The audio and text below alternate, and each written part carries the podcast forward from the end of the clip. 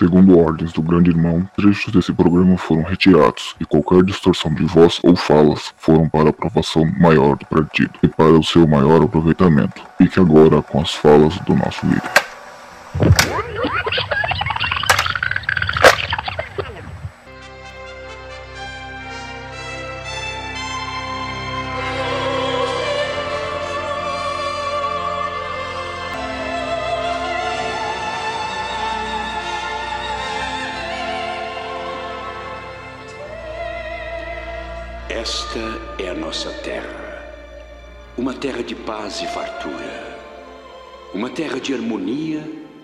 Esperança. Essa é a nossa terra. Oceania. Esse é o nosso povo. Os operários, os batalhadores, os construtores. Esse é o nosso povo. Os construtores do nosso mundo se esforçando, lutando, sangrando, morrendo. Nas ruas das nossas cidades e nos extensos campos de batalha, lutando contra a mutilação das nossas esperanças e sonhos. Quem são eles?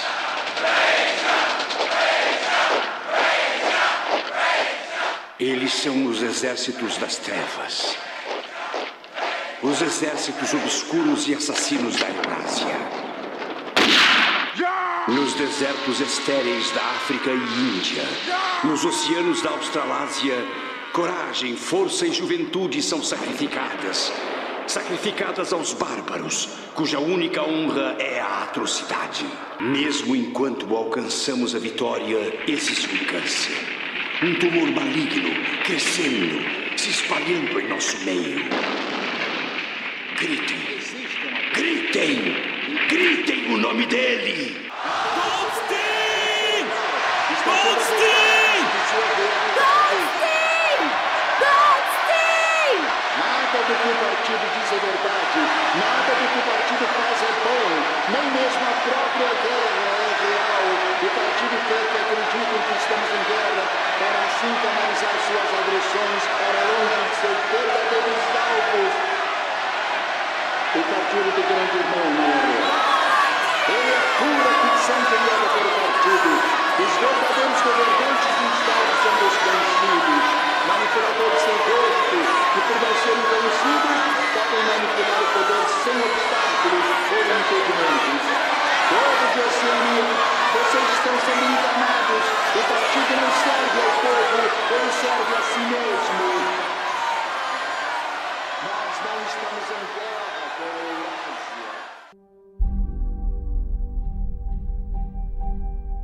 Estamos começando o primeiro e talvez único podcast edição limitada. Esse projeto para a disciplina de comunicação digital encabeçado por mim, Jorge Pacheco, cujo objetivo nesse episódio é trazer uma discussão que tem cada vez mais nos atormentado nesse período de pandemia. George Orwell e as distopias da cultura pop. Elas no cinema, na literatura e cada vez mais na vida real.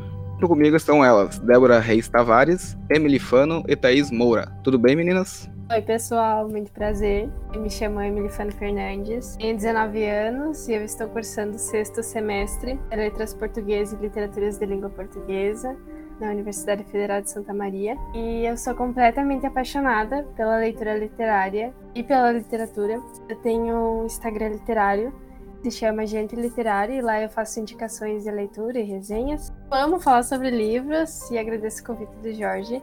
Acho que foi por lá que ele me achou. E eu tô muito feliz por participar desse podcast. Então, boa noite aos ouvintes do podcast Edição Limitada. Boa noite ao Jorge. Agradeço imensamente pelo convite. Uh, eu me chamo Thaís Moura. Eu sou licenciada em Ciências Humanas há um ano já. E eu atuo desde 2015 em sala de aula enquanto professora de História, Geografia, Filosofia, uh, Sociologia e Redação sempre muito apaixonada pela literatura também, e atualmente eu atuo na rede privada de ensino. E acho que é isto. Bom, então eu vou me apresentar. Eu sou a Débora Reis Tavares, é, eu, eu sou de São Paulo E eu sou professora também, atuo na, na rede privada, sou professora do Fundamental 2. E eu pesquisei o George Orwell no meu mestrado e no meu doutorado aqui na USP. Então é um autor que eu venho acompanhando de perto nos últimos 10 anos. E então tenho bastante coisa aí para comentar sobre ele. Queria agradecer de coração o convite que vocês fizeram. Eu fiquei muito feliz, fiquei muito honrada de poder participar e de contribuir com esse diálogo. Beleza, então. Na verdade, eu que agradeço. Três que estão aqui hoje, eu só conheço a Thaís de, pessoalmente, assim. faz um tempão que eu não vejo ela. Débora, eu mandei um e-mail pelo Lattes, se eu não me engano, e ela me respondeu na mesma hora, assim, eu, tipo, como? Uhum. já, já tinha enviado uns três e-mails para outros é. estudiosos do Orwell e, e, tal. E a Emily eu conheço também só pelo perfil dela e pelo perfil do Gente Literária, né? Então, eu que agradeço vocês terem aceitado o projeto, que eu nem sei se vai ir pra frente. Débora faz parte do pequeno grupo de doutores acessíveis. é, é, exato. pois é, foi a única que me respondeu. Ai, nossa, gente, é difícil, viu? O povo gosta de fazer uma frescura, né? Eu não sou dessas, não. Ai, deixa eu só emendar um ganchinho que eu esqueci de falar. A Emily tem um Instagram, então eu vou divulgar minha rede também. eu tenho um Instagram sobre literatura, sobre cursos livres que eu ofereço, na verdade. Então chama Curso Livre Literatura. Então eu já eu tô oferecendo vários cursos seguindo. sobre o Orwell. Em breve vai sair um curso sobre o 1984. Então, né? Estou abrindo aqui também. Estamos aí. Hum, cursolivre.literatura no Instagram. Então vamos lá. Que falar do George Orwell e a obra dele? Na verdade, ele nasceu como Eric Arthur Blair. Ele nasceu na Índia, enquanto a Índia ainda era uma colônia britânica, em 25 de junho de 1903 depois ele se tornou George Orwell, que é o nome mais conhecido dele. Ele é, é um escritor, jornalista e ensaísta político, e um apaixonado pela escrita e pela literatura. Ferrenho combatente do stalinismo e do socialismo soviético, regime que Orwell denuncia no primeiro romance dele, se não me engano, Débora. Não, o Revolução dos Bichos é o penúltimo romance, na verdade. Mas foi penúltimo. o Revolução dos Bichos que ele bombou, assim, basicamente, ou não? Sim, sim, foi no Revolução dos Bichos que ele estourou, exato. E depois, 1984, que talvez seja a obra mais conhecida e de renome do autor, justamente por abordar mais uma vez o totalitarismo, só que agora em um futuro em 1984. O livro foi escrito em 1948, no pós-guerra, e publicado em 48 também. Publicado em 49, mas tudo bem. 49, é. perdão. Imagina. O escritor veio a falecer em 1950 com 46 anos. Em 1984 aborda uma distopia onde o mundo está dividido em três superestados, um reflexo da própria Guerra Fria que durou pós-guerra até 1991. Divide então o mundo, no livro, em Eurásia, Oceania, Lestásia, tendo também os territórios sob disputa dessas potências. Eu já pergunto, isso pode ser visto hoje em dia? Como a geografia do mundo atual está? Deixo para mesa essas perguntas aí. É, então, é muito, é muito interessante né, essa pergunta sobre a questão da divisão né, dos estados dentro do romance, né, dentro do 1984. E é uma das coisas que mais chama atenção, assim, que a gente observa muito na, na fortuna crítica, né? Como que ele é recebido. É, e aí, muitos, é, muitas pessoas comentam sobre a questão de paralelos que são feitos sobre essa divisão geográfica e o mundo contemporâneo, né? E aí tem um problema que é assim um pouco complicado essa leitura que uma parte da fortuna crítica dele vai fazer, né? A fortuna crítica são os críticos literários, né? Enfim, os estudiosos. Porque aí muita gente vai falar que o Orwell ele é né, um adivinho, ele é um profeta. Nossa, ele antecipou, ele adivinhou o que, que ia acontecer no século XXI, como se ele fosse assim um Nostradamus. E ele não fez isso, na verdade, né? É muito mais é, profundo o que ele faz do que prever o futuro, né? A, a, a grande questão é que ele entendia de uma maneira muito profunda e de uma maneira muito complexa o funcionamento dessa sociedade, né? E é uma sociedade, né? E aí o Orwell, né? Ele pegou, ele viveu, né? Durante a primeira metade do século XX e essa sociedade que ele presenciou, ela continua sendo a mesma, no sentido assim mais de estrutura, de sistema, do que a sociedade que a gente vive hoje. Por isso que a gente consegue observar tantos paralelos nas imagens e nas metáforas que ele traz nas obras dele, né?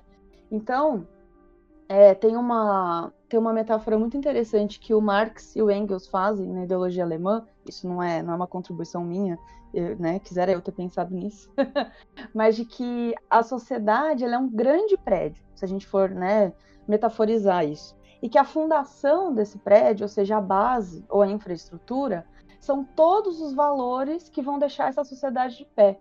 Então, a gente está falando aqui de uma sociedade capitalista. Então, o que, que vai é, fundamentar esse prédio? A exploração, a obtenção de lucro, é, uma maioria sendo explorada por uma minoria. Então, o Orwell ele percebe muito bem essa estrutura social desse prédio metafórico. E aí, quando ele vai, né, dissecando, ele vai revelando, ele vai trazendo várias coisas sobre esse, esse contexto, ele passa a ser né, um grande analista, um, um grande intérprete desse mundo. Né? Então, ele está muito mais próximo de outros escritores, outros artistas intelectuais que percebiam como essa estrutura funcionava e começavam a, a refletir a respeito disso, né? Para então mostrar o que está por baixo disso tudo, né? Então, quando a gente olha, assim, quando a gente analisa a obra dele é, numa perspectiva, o 1984, a Revolução dos Bichos, os outros livros que ele vai escrever, que infelizmente são pouco conhecidos, né? Mas dá para perceber né, que ele está constantemente fazendo essa, essa análise, essa crítica. E aí, quando a gente faz um mergulho profundo nisso, o que, que esse narrador orwelliano mostra para gente? Que é uma sociedade que ela está pautada na disputa de poder e na desigualdade. Então, tanto a sociedade que ele observou nos anos 30, nos anos 40, quanto a nossa sociedade hoje, né, do começo do século 21, ela vai ter todas essas contradições e todas essas questões. E aí, quando a gente analisa né, o 1984 sobre vários aspectos, né, a organização geopolítica, a linguagem, os tipos de personagens, né, enfim, a gente poderia fazer vários recortes, dando algumas questões, né, de anacronismo, né, enfim, e de algumas conquistas sociais, né, o feminismo, principalmente, né, mas, né, pensando na parte mais assim estrutural, é a mesma coisa uma grande maioria sendo explorada pela minoria, né? E aí o Orwell, junto com outros escritores, artistas e intelectuais, ele percebeu como essa estrutura funcionava e ele vai escrever é, de uma maneira a revelar tudo que estava por baixo. Então é como se ele levantasse um grande véu e mostrasse para gente o que está por trás dessa estrutura social toda. E aí, quando a gente olha pensando né, nisso, e a gente olha para a obra dele com essa perspectiva, o 1984, A Revolução dos Bichos e os outros livros né, que ele escreveu antes, A Flor da Inglaterra, O Caminho para o Wigan Pier, Lutando na Espanha, Na Pior em Paris e Londres, Dias da Birmania, né, enfim, tanto os livros é, de ficção, não ficção, os ensaios e os artigos, mas quando a gente percebe isso, a gente consegue fazer um mergulho muito profundo no que o Orwell está tentando revelar, que é uma sociedade que ela está pautada na disputa de poder e na desigualdade. Então, essa questão da geopolítica, né, e como que o mundo, né, como ele pode ser visto hoje em dia, ainda existem muitas coisas em comum, né, essa disputa global de poder. Então a gente é, pode observar, né, que nessa época em que o livro foi, foi escrito, é, era o final, né, o pós-guerra, então o final da Segunda Guerra e já o comecinho da Guerra Fria. Então a gente consegue perceber essa questão das disputas de poder. E aí tem uma tem uma frase assim que ela é importante para a gente conseguir analisar isso de uma maneira profunda, é para perceber como que essas disputas e essa desigualdade toda acontece, que é uma frase do Marx e do Engels, também na ideologia alemã, que é a seguinte, abre aspas, a classe, que é a força material dominante da sociedade, é ao mesmo tempo sua força espiritual dominante, fecha aspas. O que, que isso significa? Que a classe que tem a força material, ou seja, o recurso, que é o dono da produção, né, que é o dono do recurso econômico para produzir tudo aquilo que a gente consome, isso dá um poder para essa classe social que é um poder de ditar as regras do jogo e fazer disso um tabuleiro a seu bem querer. Então, se a gente for pensar né, em disputas, é, disputas globais, né, de poder, a gente tem aí uma classe nesse tabuleiro. Ah, não, agora a guerra vai ser aqui, né? A questão da guerra é, permanente, né? Enfim, a gente, a gente já vai comentar um pouquinho sobre isso. E aí, então, a partir do momento que a gente entende isso e o narrador aureliano revela pra gente isso o tempo todo, fica fácil de, de perceber que a gente tem o centro do capitalismo e a margem do capitalismo, né? Então, no centro do capitalismo, a gente tem a Inglaterra, naquela época, né, nos anos 30, nos anos 40, que com o final da Segunda Guerra vai haver um período de transição de hegemonia desse império, né? Então, a Inglaterra deixa de ser o grande império, classe poderosa que vai ditar as regras do jogo, passa a ser os Estados Unidos. Né? Então, esse termo, né, o, a transição de império hegemônico, é um termo do historiador marxista Hobsbawm. Então, quando a gente percebe né, essa questão de margem e de centro, a gente consegue é, olhar de uma maneira muito crítica e faz muito sentido tanto a maneira como a gente vive em sociedade hoje, quanto o contexto histórico que o Orwell vai revelar para a gente nas suas obras. Né? Então, antes, quando a Inglaterra estava no centro, né, a gente tinha aí as colônias, né, principalmente no caso da Índia, e são colônias que vão ter uma independência muito tardia. A Índia vai ficar independente da Inglaterra só em 1947 e o romance é de 1949, né? Então é muito muito recente. E como que essa transição de poder vai influenciar a geopolítica que a gente vive hoje? Se antes havia um império e uma colônia, hoje a gente tem o, um império, não no sentido né, monárquico, mas a, a ideia de uma concentração de poder na mão de poucas pessoas, e uma grande maioria sendo explorada não mais nas colônias, mas aonde? Nas sweatshops da China, nos telemarketings do Paquistão e da Índia. A gente tem a ideia, né, essa ilusão de que a escravidão acabou, mas a gente observa aí uma escravidão moderna, né? Vários tipos de trabalhos análogos à escravidão sustentam a sociedade que a gente vive, né?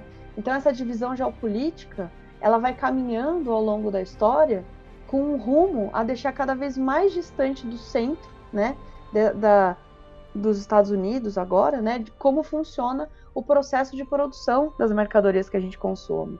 Então, quando isso fica mais distante, fica difícil da gente perceber o processo como um todo. E aí cria-se várias ilusões de que não existe mais exploração, não existe mais escravidão. Aí a gente tem aí vários termos, né? A pós-história, o pós-trabalho, né? Uma leitura pós-modernista com relação a isso, que é uma leitura muito desonesta, né? Enfim, fica difícil saber como é feito o celular por mão da obra análoga à escravidão, se isso fica totalmente deslocado do centro, no caso do Ocidente, né? E aí a gente tem uma disputa de poder permanente entre essa categoria dominante que explora e os explorados. Então é a, a famosa luta de classes, né? E aí do mesmo jeito que no romance, né, no 1984, a guerra é permanente, então a gente tem aí, né, o Big Brother declarando guerra constantemente. Não, agora estamos em guerra contra a Eurásia. Não, agora a, a guerra é contra a Lestásia. Então, é, a guerra é o que fomenta esse confronto permanente é o que vai fomentar essa estrutura social. O que é uma brincadeira, o que é uma sátira, né, uma ironia, com a ideia da revolução permanente, que era é, mencionada pelos revolucionários russos, soviéticos. Né? Então, em vez de revolucionar a sociedade de uma maneira permanente, existe uma guerra permanente. Né? E aí é, é preciso manter essas tensões o tempo todo para sustentar esse edifício que é essa sociedade. Então, é, é esse tipo de tensão que o narrador orwelliano vai mostrar para gente, que tem uma base que se sustenta por meio de alguns pilares. E esses pilares é o que na terminologia materialista a gente chama de superestrutura, que são bases, que são pilares que representam o quê? As instituições, ou seja, a desigualdade, ela vai ser sustentada por algumas instituições, pelo Estado, pelos bancos, pela igreja, pela escola, pelo sistema judiciário e por aí vai. E sempre haverá uma tensão e uma disputa de poder numa sociedade pautada na desigualdade, na exploração e no sofrimento. Então, qualquer semelhança não é mera coincidência, né? Então, não é uma questão de adivinhar, não é uma questão de ser, né, o, o Nostradamus, mas é que é, é uma sociedade que ela entra em crise e ela se renova constantemente, ela vai ficando cada vez mais cruel, isso que é pior, né? Então, é interessante observar que essa divisão que a gente vê no 1984, ela vai funcionar como uma metáfora e principalmente como uma sátira dessas disputas de poder no momento histórico em que esse livro foi produzido, né, o final da Segunda Guerra, que já antecipava as tensões da Guerra Fria. E aí é muito curioso, né, quando a gente vai olhar o texto com atenção, a gente percebe que os cidadãos da Oceânia, eles estão rendidos às informações divulgadas pelo partido, né? Então, eles não têm uma, uma noção do que está acontecendo naquela sociedade, o que está acontecendo naquela situação geopolítica. Então, se o partido fala que agora a guerra é contra a, a um determinado bloco do, do mundo, ninguém vai contestar isso, né? Porque não tem esse acesso, né? A gente, a gente percebe que existe uma manipulação e uma distorção pelo Ministério da Verdade, né? Que aí ele tem essa, essa brincadeira no duplo pensar da, dos opostos, né? Enfim, a gente vai comentar sobre isso. Então, quando a gente percebe isso, das relações que a história e do contexto histórico possuem nesse, nesse romance, fica muito claro que existe é, uma, uma ligação muito, é, muito forte com a nossa contemporaneidade. A gente continua vivendo numa disputa de poder, a gente continua vivendo numa sociedade com tensões que elas é, são aparentemente menores do que a Guerra Fria, mas com resultados que são tão devastadores quanto. Né? Então essa, essa desigualdade ela persiste. A gente tem invasões americanas em busca de petróleo no Oriente Médio, a gente tem a crise dos imigrantes, a gente tem o Brexit, a gente tem o preconceito contra os mexicanos nos Estados Unidos, a migração dos venezuelanos, o racismo estrutural, o machismo, a homofobia, né? Enfim. Então, enquanto esse tipo de sistema, enquanto esse tipo de produzir as coisas, né, que é o que a gente chama de modo de produção capitalista, não mudar, a gente vai continuar vivendo nessa lógica de quem controla a maneira como as coisas são feitas tem o poder de controlar como iremos pensar e reagir a essas questões, né? Então, enquanto esse sistema não for é, revolucionado, a gente vai viver, né, no mundo do Big Brother constantemente. Quem quer falar? Eu acho. Ou eu posso já? É, pode falar, porque a Débora explicou tudinho, assim, de uma maneira que eu fiquei sem palavras. Débora fez tudo, absolutamente tudo. Foi uma aula isso pra mim. Duas. Na verdade, isso que a Débora falou dá bem pra gente ver hoje em dia, né? Que tem os Estados Unidos como sendo, entre aspas, o centro do universo e esse país tá em guerra sempre. Ele tá em guerra contra o Iraque, como foi no 11 de setembro, ele tá em guerra com o Vietnã, como foi depois da Segunda Guerra, tá em guerra com a Coreia. E isso é um meio que a gente dá pra fazer uma, um espelhamento dos Estados Unidos sendo meio que um reflexo do, do que o livro diz e o Orwell é só mais um autor que escreve basicamente a mesma coisa, né? Porque isso da, da do fascismo erguer e, e, dominar, tomar o controle, existe desde antes do próprio Orwell. Isso é bastante interessante que não é só o Orwell que, que é de sempre ser cíclico, sempre ter uma segunda volta, sempre ter acontecer de novo, sempre o fascismo voltar e não só o fascismo, né? Como se proto-fascismo que está entrando no, no Brasil agora e que as pessoas estão apoiando, grande parte pelo menos. Isso é bastante interessante de ver na própria obra do Orwell, que é de um período quase que dentro da guerra. Eu acho bastante interessante isso. Não sei se alguém quer falar alguma coisa. Se entenderam o que eu falei também. Sim, faz total sentido. E a gente vai ter aí várias obras. A gente tem obras anteriores a do Orwell que vão comentar, né? A gente tem um livro russo, acho que é de 1918, se eu não me engano, que chama Nós, do Evgeny Zamiaty, que ele vai fazer um livro distópico, com toda aquela coisa, aquele formato de ficção científica e distopia, denunciando né, um governo totalitário. Então, não foi uma coisa que só o Orwell trouxe, né? É, um, é fruto de um momento histórico é, muito, muito particular. O próprio Admirável Mundo Novo do, do Huxley também é meio Total. que uma distopia, né? É uma uhum. distopia, mas veio antes do, do 1984. Uhum, exato. E na sociedade, entre no 1984, o Orwell divide três castas, digamos assim, que seriam a alta, que é composta pelo grande irmão e o partido interno, que resulta em 2% da população, a média, que é composta pelo partido externo, que são 13% da população, e a baixa, que é intitulado a poli, 85% da população. Tava lendo o livro, me veio diretamente na cabeça, assim, as castas da, da Índia, né? Tipo, até hoje ainda existe esse preconceito contra as pessoas da mais baixa,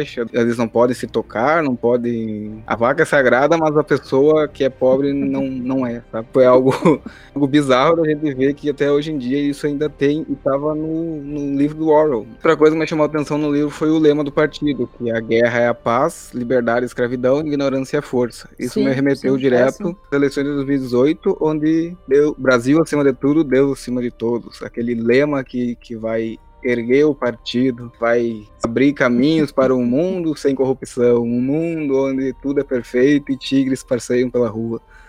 Algo bastante interessante de ver também. Se repete também desde a ditadura com o Brasil, Homem Eu Deixo, e do Collor falando que era o caçador de marajás. E tudo reflete que o livro vai, como tu disse, não é uma uma previsão, é é só a história acontecendo de novo, a história seguindo seu rumo, como um looping. E essa questão da ignorância é força, certo? Que ele fala? Ignorância é. Ai, agora eu me perdi. É força. Ignorância É é força. Ah, eu, quando eu li o livro, me chamou muita atenção essa frase, e ele repete várias vezes né, no decorrer do livro. Me lembrou muito as aulas de filosofia na faculdade, onde a minha professora ela falava ignorância é uma dádiva.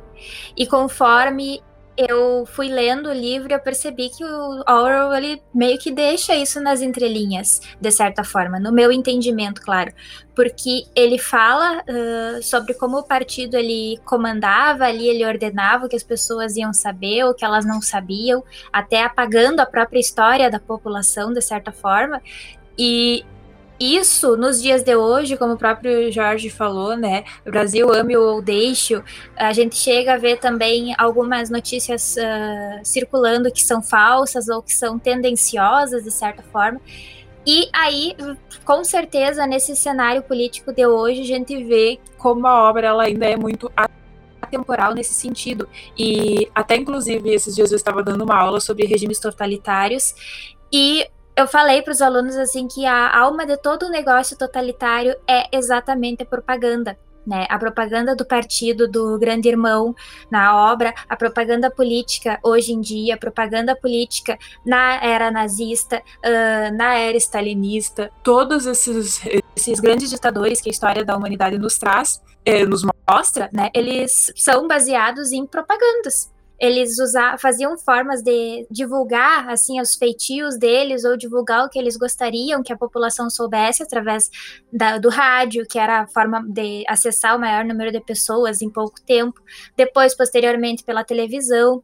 Então, de certa forma, essa ignorância força a gente pode compreender. Eu posso estar até sendo redundante, mas em algo que a partir do momento que alguém dita o que tu vai uh, saber, o que tu, até que ponto tu vai acessar informações, até que ponto tu vai saber o que está acontecendo de fato, tu é mais suscetível a ser uh, manipulável, né?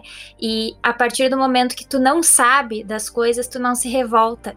E é aí que a gente entra num caminho bem delicado em ascensão de regimes totalitários, em ascensão de ditaduras, em ascensão de pessoas completamente despreparadas para governar, seja um país ou seja uh, uma cidade ou um estado, conforme a gente está no período eleitoral da atualidade, né? Eu acho interessante pensar nessas inversões de significados que os lemas eles carregam, né? Então, guerra é paz, liberdade é escravidão, ignorância é força. Acho muito interessante pensar que a gente se constitui através da língua, né? E é através dela que a gente se comunica, que a gente forma ideias, que a gente se informa e a gente produz informação também. E através da linguagem a gente se localiza no mundo. E no livro acontece a mesma coisa. E aí, então, no momento em que o Big Brother ele altera o conceito e as significações de objetos, sensações, ideias, como no lema, ele acaba alterando também as pessoas que vivem nessa sociedade e as suas ideias, consequentemente. Então ele altera a sociedade e acaba alterando a história. E ele apaga essa história também, né? Como as gurias tinham falado antes. E quando a gente pensa no conceito de liberdade, vem na nossa cabeça palavras como independência ou autonomia. No livro, essa palavra está contida no termo crime pensar. E então, essa autonomia não existe mais, ela acaba. Ela é um crime agora.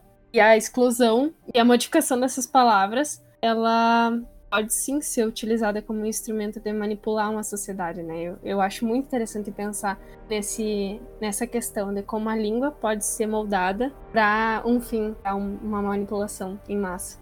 É, é, bem interessante, né? Da manipulação da língua, né? É, mas eu queria, eu achei interessante, eu queria comentar só algumas coisas antes que o Jorge falou, e o Jorge, o George, né? tenho aí um paralelo que eu achei interessante também. é, mas aí, veja só, né? A questão das castas e a questão da, da divisão né, da, da sociedade, 2%, e aqui a sociedade dentro do romance, né? 2% é o, o partido interno, aquele meio termo, né? A classe média 13% e a grande maioria, né, os proletários, né, os proletas. É, isso, isso tem um paralelo muito claro com as castas da Índia e com a divisão de classes sociais no capitalismo, né? E é muito curioso porque o Orwell, né, ele nasceu na Índia é, colonial e ele vai passar cinco anos da juventude dele numa colônia inglesa que fica do lado da Índia, né, que na época era Birmânia e hoje é Myanmar. Então, um país, é, né, se a gente for olhar no mapa, eu sou péssima em geografia, então eu tenho que olhar no mapa. É, tá bem ali do ladinho da Índia, perto da China, tal.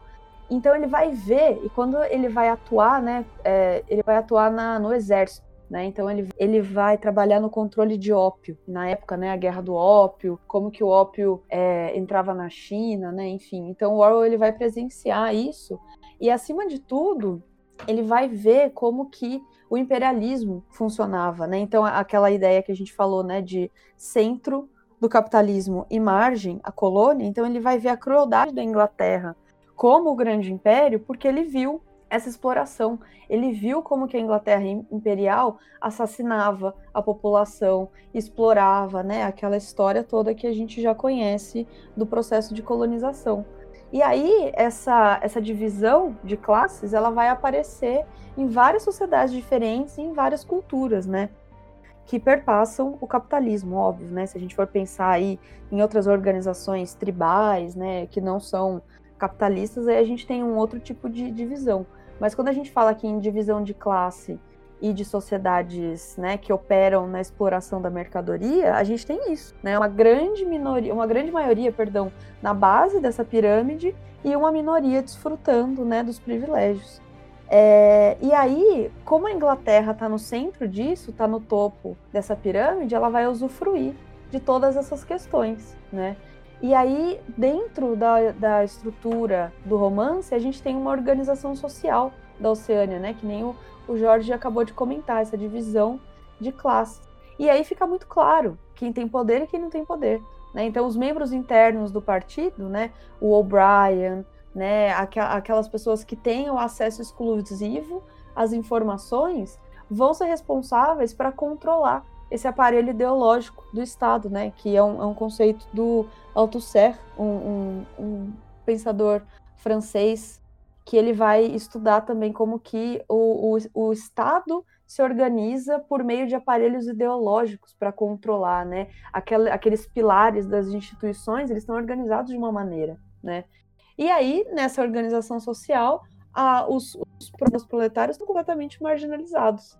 E é muito engraçado, é muito irônico, óbvio, né? Isso é proposital da, como escolha narrativa, porque o 1984 ele é uma sátira, vai ser justamente nos proletários que o Winston vai ver uma esperança de mudança social. Que aí tem uma frase, né, muito interessante que ele escreve no diário: se há alguma esperança, essa esperança está nos proles. Ou seja, ele não se inclui como membro dos proles, do, do, proletariado, e ele vê nos proles, não, no proletariado, essa esperança de mudança social. E vai ser na margem dessa sociedade que ele vai comprar o peso de papel, que ele vai conseguir alugar um quarto para conseguir se relacionar com a Júlia.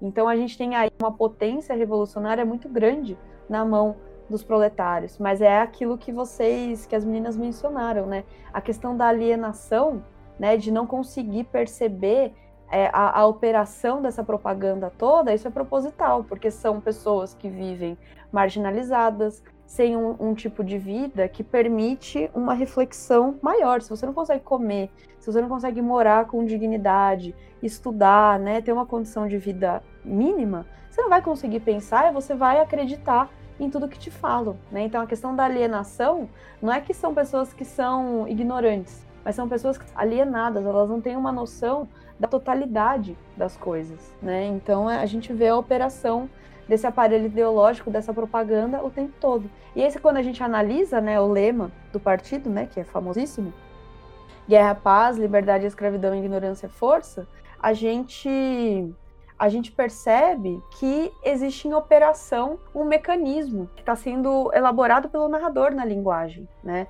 E aí aqui a linguagem ela vai ter um papel fundamental para a gente entender, né, a nova língua ou o newspeak, né, se a gente for, for ver o termo no original, é, porque aí o controle das ideias ele vai ficar muito mais sedimentado quando isso aparece na linguagem.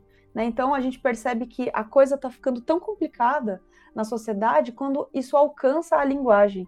Meio que a linguagem ela é a última etapa. Se esse tipo de, de coisa chegou na linguagem, ferrou, né? Então a gente já está num estado de avanço muito, muito complicado. E aí isso vai implicar no quê? Que os opostos vão passar a coexistir. Guerra vai ser paz, liberdade vai ser escravidão, ignorância vai ser força né? Justamente para distorcer essa realidade para essa população, criando uma ilusão, criando uma sensação de que não há controle da situação. E que existe sim um controle, o Big Brother detém esse controle, mas existe essa ilusão de que é impossível virar o jogo disso, né? E aí a lógica dessa linguagem dentro da narrativa, né, que é o, o, a nova língua, vai funcionar como uma metáfora, e é uma metáfora muito poderosa para esse estado totalitário que é um Estado cruel, que é um Estado que se infiltra em todas as esferas da sociedade e vai disseminando mentiras, vai manipulando informações, a alienação vai acontecendo de uma maneira muito mais assim abstrata, né, muito cruel. E essa manipulação, ela só vai acontecer porque essa população, né, a grande maioria da população está desprovida de direitos elementares, né, que, que nem eu já tinha mencionado, né, educação, saúde, moradia. Então, os proletários, 85% da população da Oceânia, dentro do romance, eles estão esquecidos, eles estão marginalizados. A camada média, né, os 13%, né, que é onde está o Winston, é onde está a Julia, é onde está o Parsons, né, que são os outros personagens que trabalham dentro do partido, mas não fazem parte da elite, é, precisam seguir regras rigorosíssimas de convívio social. Né? Então não tem liberdade, não tem um espaço para literalmente pensar por conta própria. E a gente vê toda essa, essa opressão no Winston, né? Então ele tem uma inflamação, né? Uma veia na perna que está inflamada. Ele tem um diário que ele vai usar como uma pequena fuga, né? E é muito curioso porque o Winston ele vai ser um herói é muito problemático, porque ele vai fazer fugas, ele vai ser rebelde, mas ele não vai conseguir mudar esse sistema do Big Brother porque todas as, as pequenas rebeldias que ele faz são individuais e quem vai obter o fruto dessas rebeldias vai ser ele mesmo, né? Então, ele faz o que ele precisa para conseguir manter a sua própria sanidade, mas ele ainda está sendo muito oprimido, não tanto quanto os proletários, mas ele ainda sofre uma opressão muito grande, né? E aí, o paralelo que a gente tem com a situação atual, né? Nossa, daria para ficar aqui horas citando, né? Mas o, o principal é que quanto mais os direitos básicos são retirados de uma população, mais rendida essa população fica de quem está retirando esses direitos. Porque é uma população que não vai ter condição material de pensar por conta própria, de refletir, de entender né, o que está acontecendo no seu entorno. E aí aquela grande, a grande questão, né? Barriga vazia não faz revolução. E aí a direita fascista que está no controle dessa situação sabe muito bem disso e opera isso a seu favor fala da Thaís ali, ela diz que é a ignorância benção, né? Até uma passagem do, do, Matrix, isso. O Cypher, que é um dos personagens do filme, ele decide trair os, os amigos dele para poder voltar pra Matrix, para voltar pro, pro mundo de onde ele foi tirado. E isso meio que é o que a gente vive hoje em dia, né? Que ali na frase, guerra quase que terça-feira pra gente, né? É, Estados Unidos entrou no Iraque. Ok, apareceu na televisão, a gente segue a vida. Liberdade que a gente vive é uma liberdade que a gente se baseia em trabalho, em envelhecer e aposentar e morrer morrer. A ignorância justamente fica preso no, nossa, no nosso mundinho ali, nos nossos amigos do Facebook, nos seguidores do Instagram, no, nas reclamações no Twitter. E, e isso reflete também no, no, próprio Big Brother, que é a câmera que a gente tá sendo vigiado o dia inteiro e, e segue vida, né? Eu mesmo tô, tô olhando para uma câmera aqui agora, enquanto converso com vocês, e ela tá ali, pode estar tá me, me filmando e eu não sei disso. E é algo bastante interessante de ver que hoje em dia a gente já está imerso em, digamos, um proto 1984, né? Um universo que era o que o Orwell fala no, no livro e a gente está seguindo a vida. Não sei se isso, se isso é também para vocês ou se é uma visão minha só, mas eu Com sinto certeza. isso. É o mesmo sistema, né? Quando a gente percebe que é o mesmo sistema, faz um sentido total. É um sistema que ele entra em crise e se renova o tempo todo, né? É surreal. Eu gostaria de comentar o que a, a Débora falou sobre prole, que não tem informações suficientes e auxílio suficiente do governo, né? não tem nenhum, uh, do partido, na verdade, para se revoltar. Enfim, eles são 85% da população, mas eles não, não fazem revolução alguma. E isso me lembrou o trecho da página 244 de 1984, e fala assim. As massas nunca se revoltarão por iniciativa própria, e nunca se revoltarão não só porque são oprimidas. Acontece que, enquanto não lhes for permitido contar com termos de comparação, elas nunca chegarão sequer a dar-se conta de que são oprimidas. Então, além delas não terem uh, esse acesso à informação, elas também não têm acesso à história, né? Porque a história ela, ela é sempre construída, moldando para onde o partido quer chegar. Então, eles não têm como comparar aquele mundo que eles estão vivendo com outro. Então eles se conformam com aquilo que eles vivem, porque sempre foi assim e as pessoas esquecem né, como as coisas mudam e como as coisas uh, evoluem. E acho interessante pensar nesse trecho.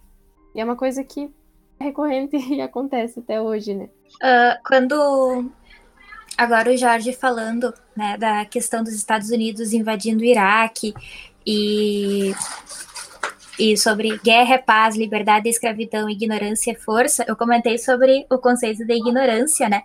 Mas me deixei passar questão guerra é paz. Uh, o Jorge falou exatamente, né? Os Estados Unidos invadem uh, os países do Oriente Médio a gente segue a vida normalmente. Aparece no jornal ali uh, bombardeios, aparece no jornal a questão dos imigrantes, né? Dos refugiados. Na, aqui, aqui em São Borja mesmo a gente tem muitos refugiados. Acredito que em São Paulo tenha mais ainda, né? Mas guerra é paz.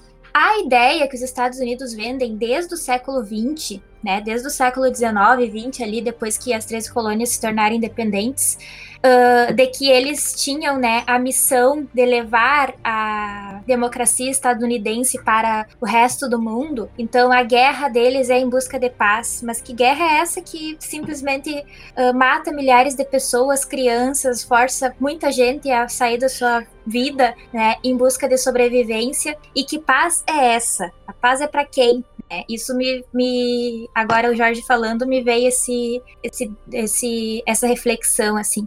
Liberdade é escravidão.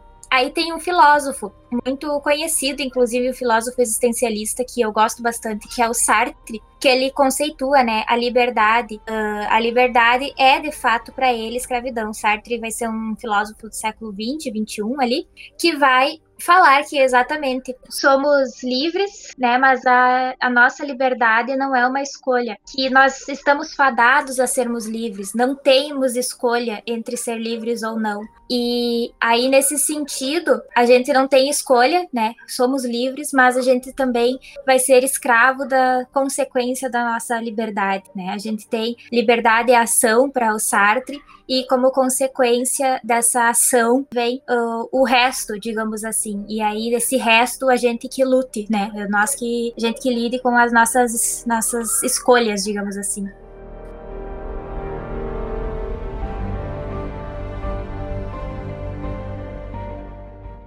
É, o que tu fala aí sobre esquecimento né, da nossa sociedade, não saber o que como é que é a sociedade sem, sem esse ambiente que vive já. O Yuval Harari fala no, no Sapiens que sociedade agrícola, pois, quando a sociedade virou a sociedade agrícola, ela não podia voltar atrás, porque ela já estava na sociedade agrícola. Não tinha sentido eles largarem a, o que eles já tinham para voltar a ser caçadores-coletores, que era mais fácil do que ser uma sociedade agrícola e ter um campo para arar. Isso acho que reflete um pouco na, na fala da Emily, que a gente não conhece outra sociedade, não conhece outra forma de viver, outro universo, digamos assim, outro, outra. É isso que a gente vive. A gente, a gente vive, faz uma faculdade e vai para a vida.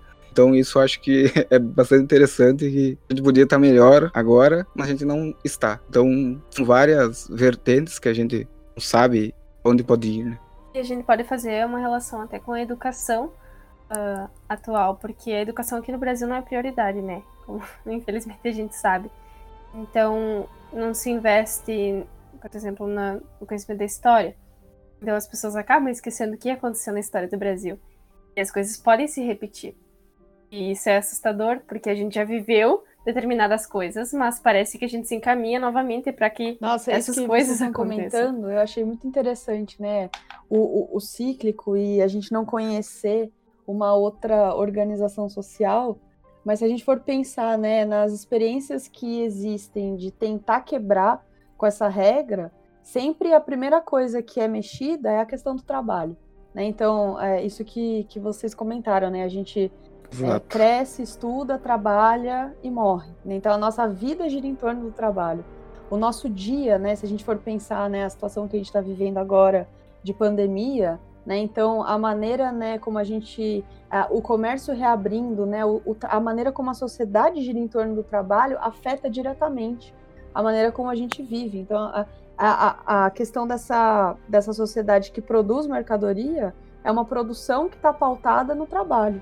E para romper com isso, houve algumas tentativas de mexer, por exemplo, com a questão da jornada do trabalho. Então, conquistas aí que a gente consegue perceber, né? Antes a jornada de trabalho era 48 horas semanais, depois aí com muita luta vai para 45, depois 40. A gente tem alguns países, né?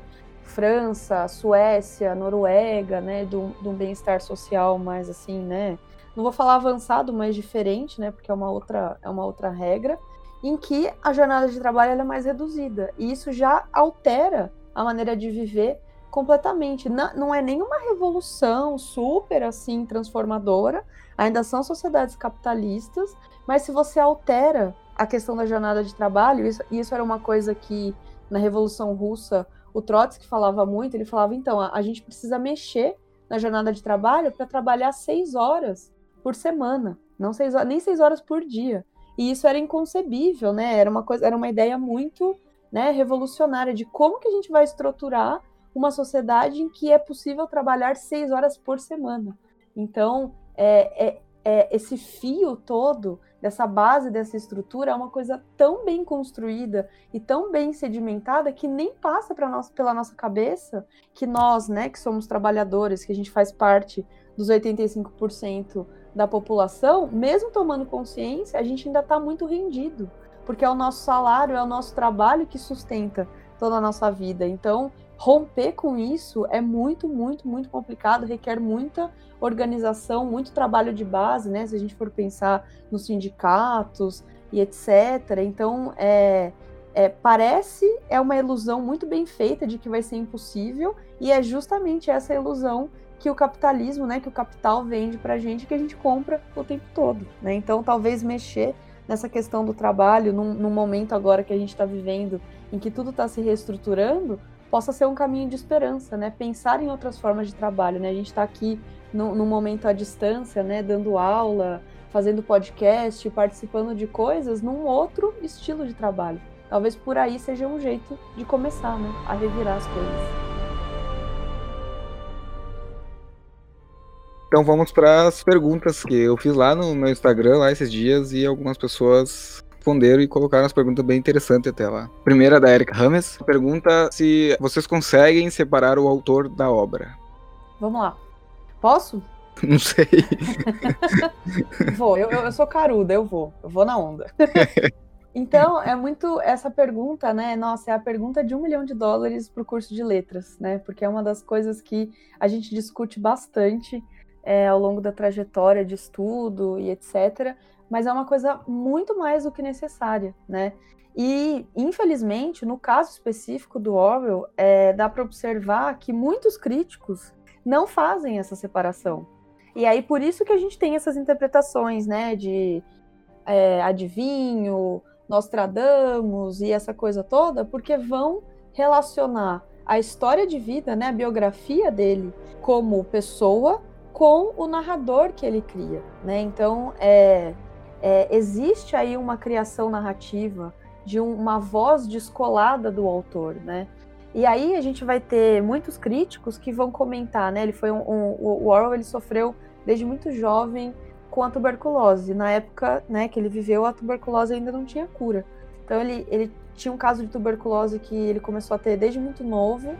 Quando ele lutou em 1937 na Guerra Civil Espanhola, ele foi pro front, pegou em arma, ele levou um tiro na garganta. Então já tinha tuberculose, levou um tiro na garganta, quase morreu, e ele fumava pra caramba. Então a voz dele, assim, quando, ele, quando depois que ele levou o tiro na garganta, né, ele vai trabalhar durante a Segunda Guerra na BBC e aí ele queima as fitas da BBC. Então assim, Orwell, eu te amo, mas me ajude a te ajudar porque você queimou as fitas dos programas que ele fazia da BBC porque ele achou a voz dele, ele ficou com vergonha da, da própria voz, né? Então, associar isso com a obra dele é uma, é uma coisa muito pequena, né? Porque vão ter coisas, né? Vão ter mecanismos sofisticadíssimos na obra dele, principalmente no 1984, que é muito mais uma questão de crítica social e dessa pessoa que está analisando o mundo à sua volta do que falar que uma coisa muito comum que aparece né, na Fortuna Crítica que o 1984 é um livro soturno, é um livro de sofrimento, porque era um autor que estava sofrendo seus últimos anos de vida de tuberculose, e aí isso aparece na escrita dele. E não tem elementos no texto que vão comprovar isso, né? Então, se a gente for fazer uma análise honesta do texto, a gente tem que ver se, se tiver, né, alguma coisa deles posicionando, aí tudo bem. Mas a gente não tem evidências disso. E ele tem um ensaio de 1946 que chama Por que Escrevo? E aí ele vai falar, né, que de fato a intenção, aí ele se posicionando como autor em primeira pessoa, né? Então tem aí evidências textuais de que é o autor se colocando. Que ele fala, né, de 1936 em diante, tudo que eu escrevi vai ser contra o totalitarismo, a favor do socialismo democrático, pensando em uma, um tipo de escrita que é o que ele vai chamar de crítica política em forma de arte, né? que aí a preocupação que ele vai ter é de 1936 em diante. Então isso vai pegar alguns livros, né, da, da trajetória dele. A Flor da Inglaterra, O Caminho para Wigan Pier, Lutando na Espanha, e aí principalmente a Revolução dos Bichos e o 1984. E aí, né, óbvio, né, como estudante de letras e tudo mais, estudante de literatura, a gente precisa conhecer a biografia do autor que a gente vai estudar, óbvio, para entender o contexto de produção, quem foi essa pessoa e etc. Mas fazer esse paralelo direto é muito desonesto, né? É muito apequenado. E esse narrador aureliano, quando a gente vai analisar, quando a gente mergulha a fundo na obra, ele é extremamente complexo e ele vai se desenvolvendo ao longo dessas obras. Então, a gente consegue observar, né, na, na produção dele ficcional, por exemplo, tem uma fase inicial ali, do finalzinho é, do 28, 29, começo dos anos 30, que ele vai ter uma preocupação muito forte em documentar a realidade em que ele vive. E aí o exemplo, né, um livro dele que se chama Na Pior em Paris e Londres, que é muito analisado pelo veio jornalístico, e o Dias na Birmania, que ele vai contar das questões, né, do imperialismo, né, na colônia e tal. Aí, com o passar do tempo, esse narrador, ele vai se preocupar muito em descrever o que ele está vendo em volta e um tipo de descrição assim bem do naturalismo, sabe aquela descrição bem detalhada, então é, é, retomando várias técnicas do realismo e do naturalismo, enquanto o cânone, né, a grande literatura do momento era o modernismo, eram as vanguardas. Então a gente tem aí Virginia Woolf, James Joyce, o Hemingway. Enquanto esses autores estão produzindo obras de vanguarda e de experimentação formal, ele vai se preocupar, ele vai retomar muitas coisas do realismo inglês, do Dickens, né, de alguns autores do século XIX. E aí isso a gente consegue perceber em algumas obras dele, como por exemplo, né, A Filha do Reverendo, que é um livro super desconhecido, que não está traduzido, A Flor da Inglaterra, O Caminho para Wigan novamente, né? Lutando na Espanha, e um também que não foi traduzido ainda, que chama Coming Up for Air, que é o livro anterior à Revolução dos Bichos. E aí, né, a fase final da obra dele é, vai culminar num ar satírico, num olhar muito afiado para a realidade, elaborando de uma outra maneira todos esses temas que ele desenvolveu ao longo da obra. Né? Esse narrador vai, parece que ele vai experimentando várias técnicas né, de descrição e de crítica social, e aí isso culmina na fase final, né, a fase satírica, que seria a Revolução dos Bichos e o 1984. Então é fundamental fazer essa separação, porque aí a, a, o narrador aureliano ele vai ter um espaço maior e a gente consegue ver a potência e a complexidade dessa, dessa escrita. Acho que eu posso continuar. Uh, eu concordo, né, com a Débora. Uh, não tem como não tem como fazer esse paralelo entre o autor e o narrador. Uh, e é possível sim, e a gente deve separar o autor da obra. A gente não pode ignorar o contexto histórico social que foi criado essa obra, né? Uh, então eu acredito que seja pertinente observar o contexto histórico no qual o livro foi escrito para compreender algumas ideias e críticas feitas, né? Porque a obra ela tem esse cunho satírico. E para explicar assim esse, esse, meu pensamento, vou usar, por exemplo, as irmãs Brontë. Na história da família das irmãs Brontë, é, família é marcada por casos de tuberculose. Então, muita, existem muitas mortes por tuberculose nessa família. E eu consigo perceber nas obras da Emily Brontë e da Charlotte Brontë esse fato, essas mortes por tuberculose, ressoando nos livros O Morro dos Vivantes e Jane Eyre. Então, eu acredito que alguns acontecimentos e, e fatos da narrativa elas podem ressoar na, na narrativa do, de 1974, considerando algumas experiências vividas. Uh, em 1984, por exemplo, o sistema de castas, como a gente tinha falado, uh, e a divisão social presente na obra, o Grande Irmão, o Partido Interno, o partido externo e a prole. Mas não tem como misturar o narrador e, e o autor. São coisas diferentes e a gente tem que observar as coisas separadamente. Não dá para juntar tudo. Mas é muito curioso, né? Só, só, um paralelo sobre essa questão do contexto histórico. A gente vai ter muitos movimentos na literatura que vão focar só no texto e vão ignorar o contexto. Por exemplo, o formalismo russo, né? Que vai pensar a obra ali, uh, o, o, texto ele é fechado em si e ele não é produto de um contexto. E a gente vai ter é, outras né, linhas de pensamento e outras produções literárias que já aí já vão né, fazer o, o paralelo entre o contexto social e o autor, né, de uma maneira mais assim, é, como que eu poderia dizer, de uma maneira mais, entre muitas aspas, sensata, né? Claro que esse ímpeto do formalismo russo, ele vai trazer várias questões de análise, né? A gente vai ter o Bakhtin, que a, a análise do discurso, né? A sociolinguística, etc e tal, mas é, e é muito ideológico a gente perceber quando tem momentos em que só se fala da arte pela arte, ou quando a gente pensa no romantismo, por exemplo, né? A fuga é, a fuga da história no sonho, ou né, no caso amoroso, ou nas drogas. Então, isso é a ideologia operando é você fugir para um outro lugar para a sua história não falar do contexto histórico, né? Então, uma coisa é separar o autor do narrador, agora outra coisa é separar o contexto histórico da, da obra, né? Então, ter, ter esse descolamento também é uma, é uma escolha política, né, de discurso, e que nenhum discurso é neutro. Quem se diz neutro já escolheu um lado, só não está deixando claro que lado que é, né? Então é uma, e é uma discussão que a gente poderia aqui, né, ficar horas e horas falando, mas é, é, eu achei muito legal o exemplo que a Emily deu das, das irmãs Brontë, porque aí vão ter alguns elementos dentro do texto que comprovam isso, do contexto histórico e da vida, né, das autoras operando, né? Então é uma questão de perceber que pistas que a obra vai dar pra gente. Não, eu concordo com, com as meninas uh, em questão de separar o autor da obra e como a Emily falou, né, mas ainda considerar o contexto histórico e social e geográfico que o autor se insere quando ele está uh, escrevendo, porque isso, obviamente, de uma forma ou de outra, ele vai influenciar todo e qualquer ator, né? Não dá para a gente ignorar esse nesse sentido. Mas assim, não tenho quase nada para quase nada não, não tenho absolutamente nada para complementar porque elas falaram muito bem até porque são da área de letras, né? E eu ciências humanas eu fico meio a desejar nesse sentido. É, a pergunta que a Erika traz é bastante interessante, né? Como vocês falaram, é uma pergunta de um milhão de, de reais, né?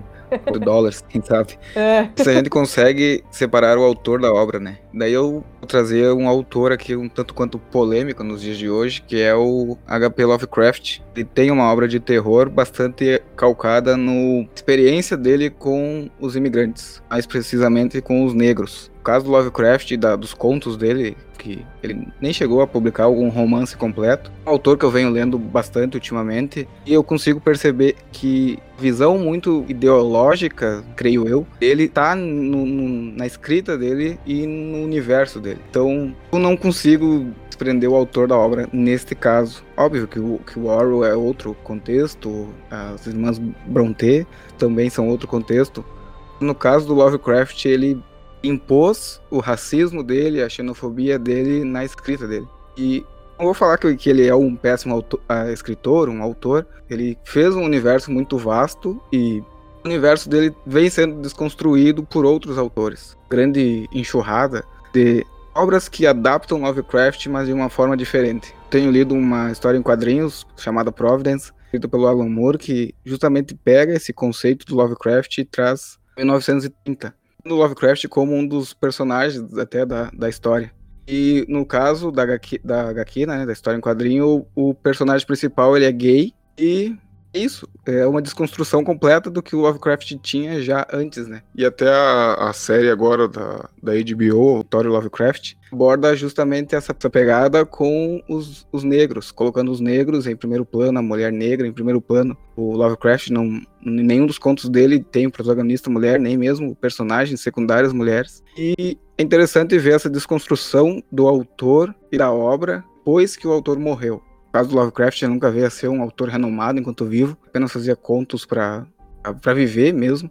Isso é bastante interessante que o Orwell, sucesso, é o que é hoje de renome e, e sua obra é aclamada. Ele consegue ser separado da, da obra, né, como vocês falaram vocês colocaram. Isso é bastante interessante porque Lovecraft não, porque o Lovecraft colocava tudo que ele via no mundo na escrita dele. E eu acho bastante interessante e essa visão que até mesmo vocês deram sobre a obra do Orwell e das irmãs Brontë. A segunda pergunta é do Michael Legário e ele pergunta: Como vocês veem o crescimento das fake news e do negacionismo hoje? Existe uma relação com 1984? Olha aí, né? A gente tem a pergunta de um milhão de dólares, parte 2. né? Fantástico. É, e é muito curioso, né? Quando a gente olha o 84 a fundo, a gente consegue perceber, assim, é um livro que ele vai abrir a nossa cabeça para várias coisas, né? Parece que abrem várias janelas e a gente consegue perceber a sociedade de uma outra forma.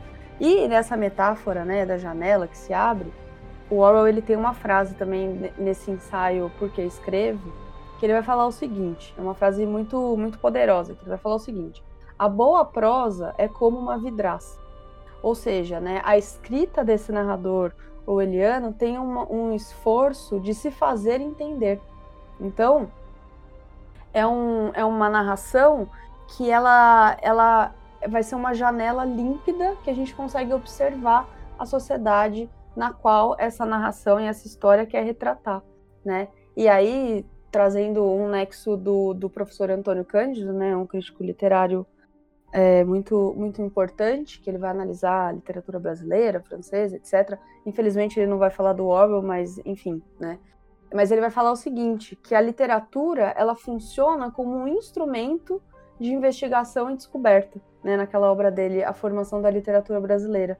Então, se a gente junta né, essas duas ideias, a boa prosa é uma vidraça e a literatura é um instrumento de investigação e descoberta, faz muito sentido a gente perceber que tudo que vai aparecer no 1984 e os paralelos que existem com a realidade que a gente consegue fazer, né, porque é a mesma norma social, é o mesmo sistema, é, isso, é, esse livro continua tendo, né, de uma maneira assim bem, bem simplificada, esse, esse livro continua funcionando da mesma maneira como a gente vive hoje, né? A única coisa que evoluiu foram a técnica e a tecnologia, né? Então, o paralelo que a gente tem das fake news e do negacionismo, né, a questão de espalhar notícias falsas e a manipulação das informações que o Winston fazia, né, no Ministério da Verdade, é, nada mais é do que uma demonstração de poder. E isso a gente observa na nossa sociedade também. E aí é muito curioso perceber, né, quanto mais absurda é a notícia que viraliza, mais claro isso fica de que é uma disputa de poder. De que em pleno século XXI a gente precisa retomar um debate que o Galileu trouxe no Renascimento, né? Da, da, da Terra ser não ser plana. Ou seja, o que, que, isso significa? Não é uma questão de ficar, né? A, a ilusão é a, o bate-boca de se a Terra é plana ou não é. Mas o que está por trás é uma disputa de poder. Olha só, eu sou tão poderoso, eu estou num lugar da sociedade tão poderoso que eu consigo deturpar uma coisa comprovada no Renascimento, né?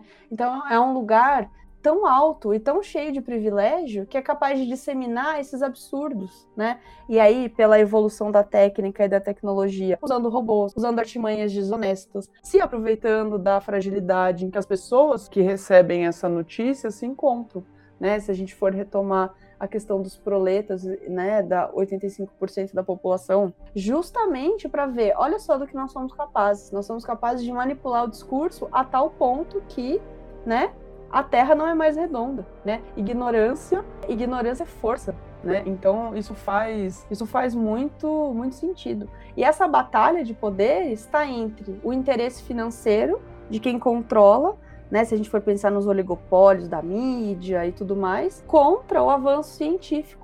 Ou seja, pouquíssimas pessoas que detêm um poder material são capazes de destruir um avanço científico e social que a gente construiu como sociedade de uma maneira coletiva ao longo dos séculos, né? Então, é por indivíduos que acham que estão por cima de tudo e de todos, só que eles não estão. O problema é que quem vai pagar o preço para essa disputa é quem está abaixo da pirâmide social, não quem está em cima.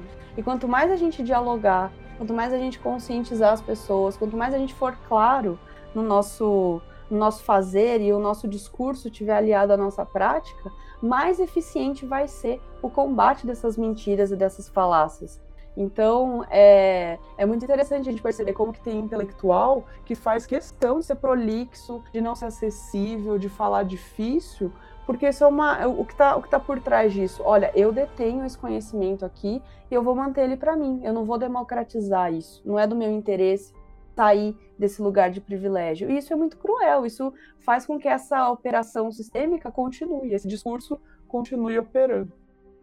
E hoje em dia, né, num mundo tão cheio de informação, ainda ele permanece muito desinformado, tem esse paradoxo. E as fake news, elas funcionam como verdades.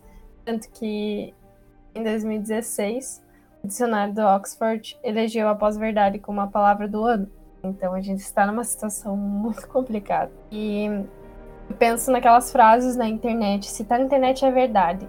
Então, caso alguém veja uma notícia, uh, acredita naquela notícia sem buscar fonte, sem pesquisar.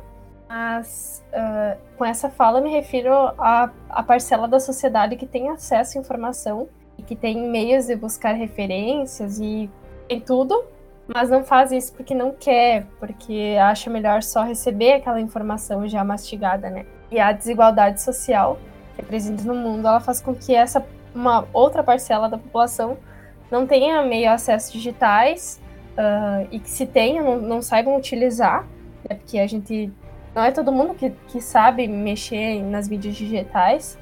Uh, então elas veem as notícias e aceitam por exemplo, sem, sem saber se é verdade ou não. De onde que vem aquela fala, aquele discurso que diz tal coisa? A, a Terra é realmente plana? onde que eu vejo informações que refutem essa super teoria?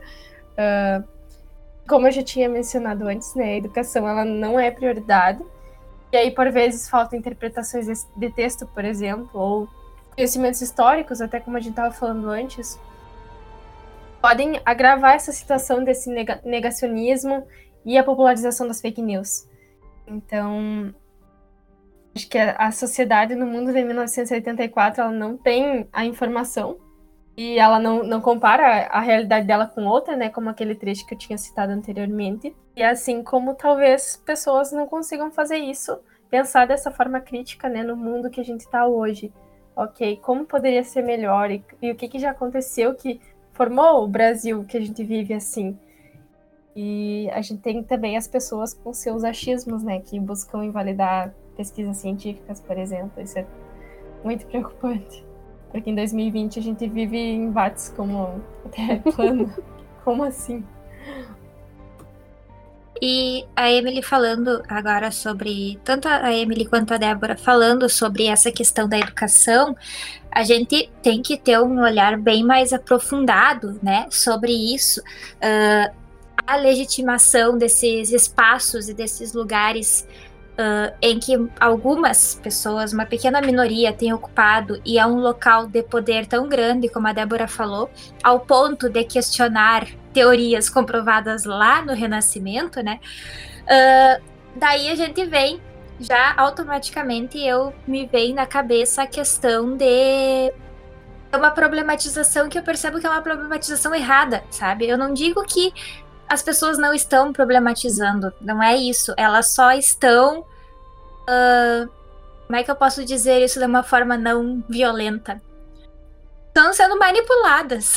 estão sendo manipuladas de uma forma que a gente percebe assim. Uh, a internet está aí, né? Grande parte da população tem acesso à internet e a internet deu voz a muita gente que até então ficava preso no silêncio da sua casa, né? No máximo o que falava era para pessoas próximas, e agora muitos discursos chegam a todo o país, e isso deu voz para muitas pessoas que não têm a menor noção do que estão falando. E aí a facilidade, a forma como essas pessoas elas falam e se aproximam da realidade da grande maioria da população é que eu acredito que seja a forma como eles ocupam esses espaços e fazem as pessoas acreditar no que estão ouvindo, né? E aí aí é nesse contexto que vão problematizar algo que é uma verdade científica, como o exemplo da Terra plana. E aí é nesse contexto que eu percebo que se abriu portas para muita gente também questionar o papel da escola, questionar o papel do professor, né? Uh, fake news divulgando coisas que nunca existiram. Uh, a questão também de como é que eu posso falar uh, de ver o professor como alguém, como um vilão, né, que está doutrinando as crianças. Meu Deus, a gente não consegue fazer as crianças lerem duas páginas. Imagina se a gente vai conseguir doutrinar alguém. Nossa, sim.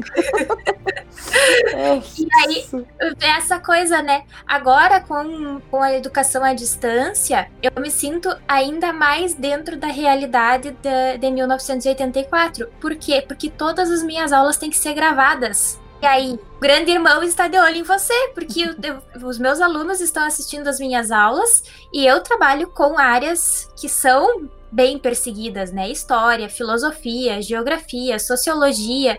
Uh, qualquer palavrinha que eu possa dar a entender outra coisa já pode virar uma arma contra mim mesma né? E saber que tem pais que assistem a aula junto com os filhos, isso coloca, uh, me coloca numa situação bem delicada. E que, que é uma consequência que é fruto desse espaço que foi aberto a partir da internet, desse espaço que abriu, que abriu uh, para discussão uh, de coisas que até então a gente tinha como uma verdade, né? De questionar coisas que são inquestionáveis, porque a ciência está ali para falar que é aquilo. E se tu não, não concorda, faz um artigo refutando, então, mas não é o que acontece. No máximo fazem um textão no Facebook e muita gente compra como verdade, né? Porque tá bem, porque aparentemente está bem ornamentado de argumentos, mas se, se tu tem o um mínimo de conhecimento, tu vai perceber que não.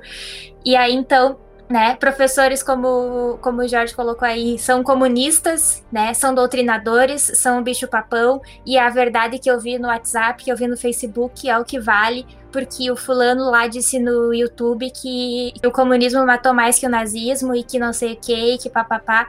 E aí são uh, paralelos, né? Que a gente precisaria de muitas horas para discutir quem matou mais, quem fez pior. Mas, né, uh, é, é essa a a percepção que eu tenho sobre fake news e sobre uma educação que a gente não tem espaço atualmente, né, que uh, ah, para a trabalhar como se deveria, né? E aí limita muito também a ação do professor, porque a partir do momento que tu vai ter possibilitar uma educação crítica, uma educação que faça as, os alunos, os estudantes pensarem, verem fora daquela realidade que eles estão, pode ser mal entendida e aí os professores acabam sendo amarrados, né, uh, pelas mãos e pelas pernas no que tange a atuação em sala de aula. É, eu tô basicamente sem palavras aqui. Porque é bem isso que vocês falaram, né, da, da fake news. Ainda mais estando estudando para ser jornalista, para ser profissional nessa área, né? Hoje em dia a gente vê bastante gente tendo mais credibilidade do que alguém formado com diploma, do que alguém que foi lá estudou a teoria, alguém que sabe separar a verdade da mentira, da meia verdade. E um ataque, como a Thaís disse, é um ataque aos professores, é um ataque aos jornalistas, é um ataque aos cientistas, é um ataque ao pensamento crítico, digamos assim, que eu tava lendo um texto até sobre o jornalismo de como os jornalistas não ficam na profissão, né? Eles, eles migram para outras profissões. Tipo, muito é por causa disso, porque pessoas que não têm o mínimo de, até de, de inteligência ou de percepção de mundo fazem um textão no Facebook e, e são ditas como verdadeiras. À toa que temos o Bolsonaro aí hoje falando merda pra tudo quanto é lado, sendo ovacionado por milhares de pessoas. E não só ele, como o Trump também, o Putin e é um aí por diante. Né?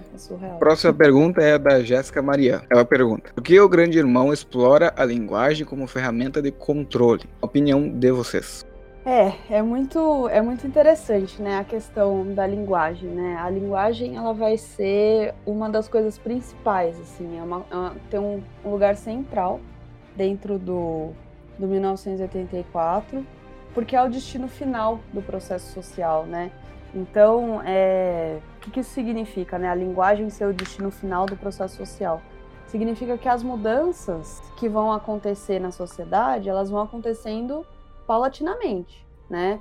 Mudança de regime, que o Winston não se recorda, né? Então a gente tem dentro do 84, né, uma uma antes do, do regime, do partido, do Big Brother, era uma outra organização social, mas o Winston não se lembra, né? Tamanha é a, a condição precária em que ele está. A divisão de classes, os tipos de emprego vão mudando, né? O controle dos corpos vai mudando nesse novo regime, dos afetos. Tudo isso vai acontecendo e vai moldando a maneira de pensar das pessoas nessa sociedade. E aí, quando essa maneira de pensar atinge a linguagem, é uma evidência clara de que esse controle, né, ele vai se espalhar como se fosse uma névoa tóxica, meio que de um jeito incontornável, né? E aí, se a gente termina, se a gente fecha o 1984 com a frase final, né? Vou aqui denunciar um spoiler, desculpa para o pessoal que ainda não leu, mas né, ele amava o Big Brother. O Winston ele é forçado, ele é coagido a abrir mão das pequenas rebeldias que ele faz e declamar o amor dele a esse sistema para ele sobreviver. Se a gente fecha o livro e fala, ah, nossa, que horrível, o livro acabou, tal, não sei o quê. Mas tem, o, o livro ele não termina ali, né? Ele vai terminar no apêndice. E pouquíssima gente lê o apêndice do livro. Mas nesse apêndice, a gente tem uma outra voz, que não é a voz que vai contar a história do Winston, né? Mas é uma voz que está falando do futuro do 1984. Então é muito curioso, porque a gente tem duas linhas do tempo, né?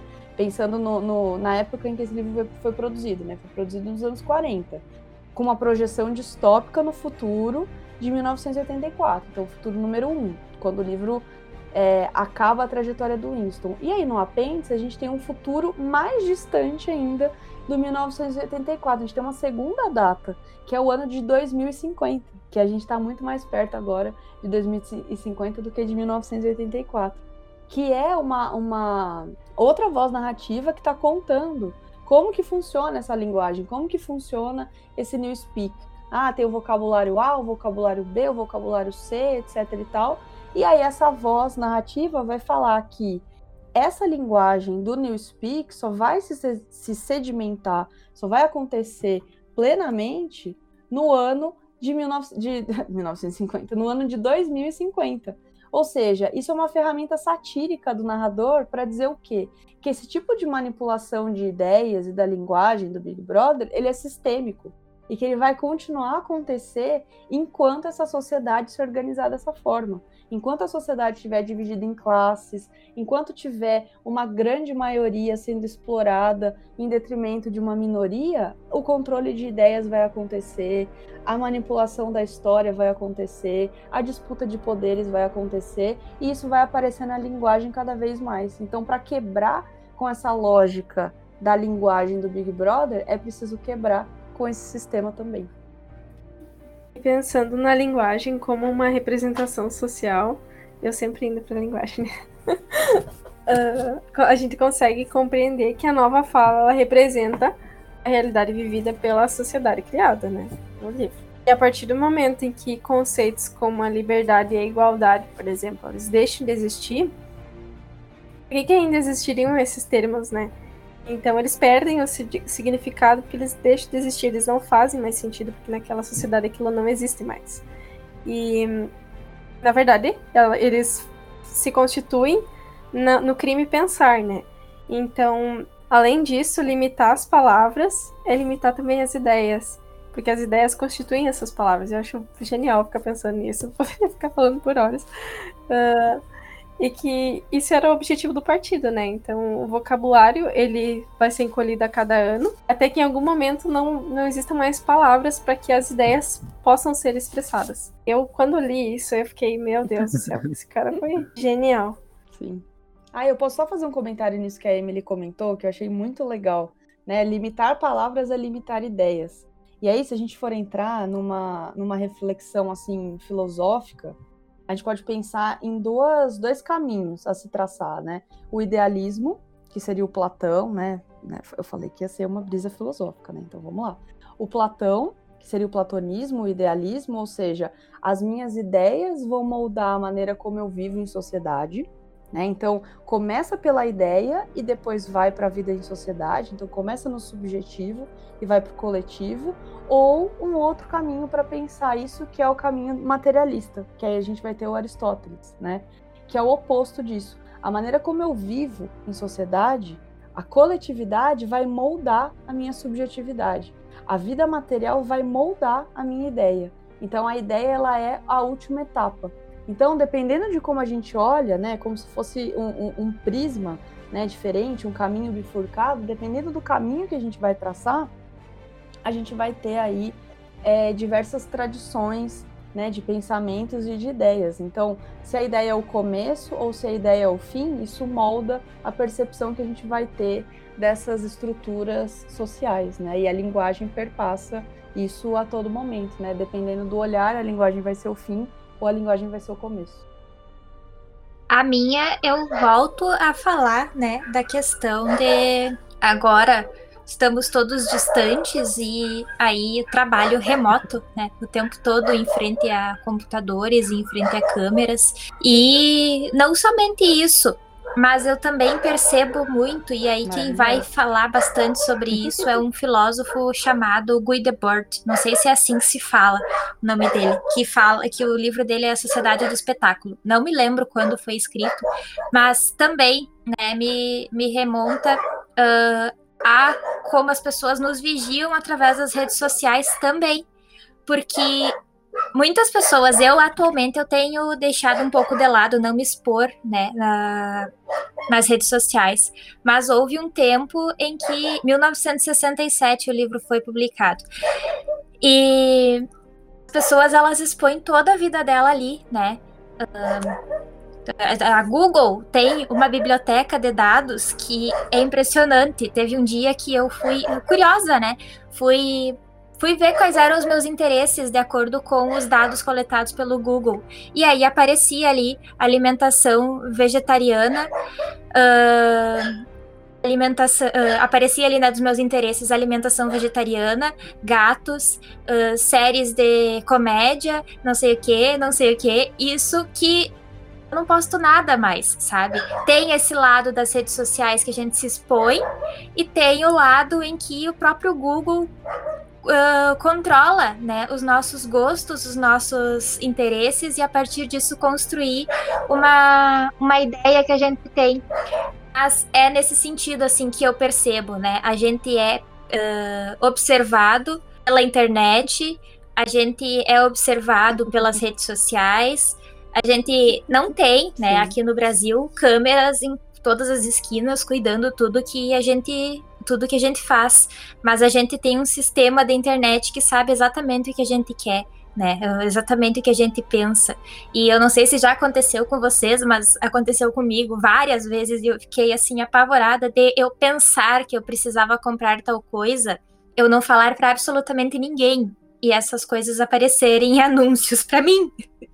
E aí ficar, né, nesse, nesse. Eu já entrei, eu já tive assim crises de achar que tinha alguma coisa na minha cabeça, porque era impossível não falar para ninguém o que eu queria comprar e aparecer anúncios, né? Mas percebo assim dessa proximidade é esse controle através das mídias que a gente tem hoje.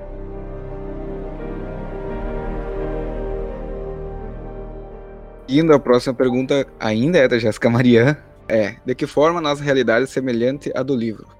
Essa pergunta me lembrou uma matéria que eu li, super interessante, se chama O Mundo Pós-Coronavírus, foi publicada em abril, e recomendo a leitura, é muito boa, mas fala sobre o sistema, não somente, mas fala também sobre o sistema de crédito social da China, que foi criado em 2009.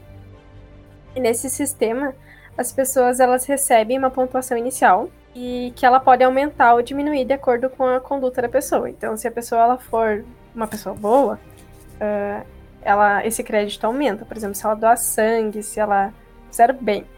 E essa pontuação ela diminui se a pessoa tem uma má conduta, sei lá, se ela não paga os impostos ou atrasa. E para que isso funcione, a China utiliza um, 200 milhões de câmeras de vigilância que que contam com reconhecimento facial. Isso me faz lembrar muito as teletelas. É, sem dúvidas, né? Foi a primeira coisa que me veio na cabeça quando eu li essa, essa notícia me, me marcou. Eu não sabia muito bem sobre isso. E esse monitoramento nessas câmeras, ela tem se aplicado ao contexto pandêmico. Se aplicou, na verdade, não sei se ainda tá. Aumentou essa vigilância. E daí eu Lembrou diretamente Nossa, esse debate, gente, ele é maravilhoso, né? Daria para fazer um, um, uma aula de 14 horas só sobre isso, né?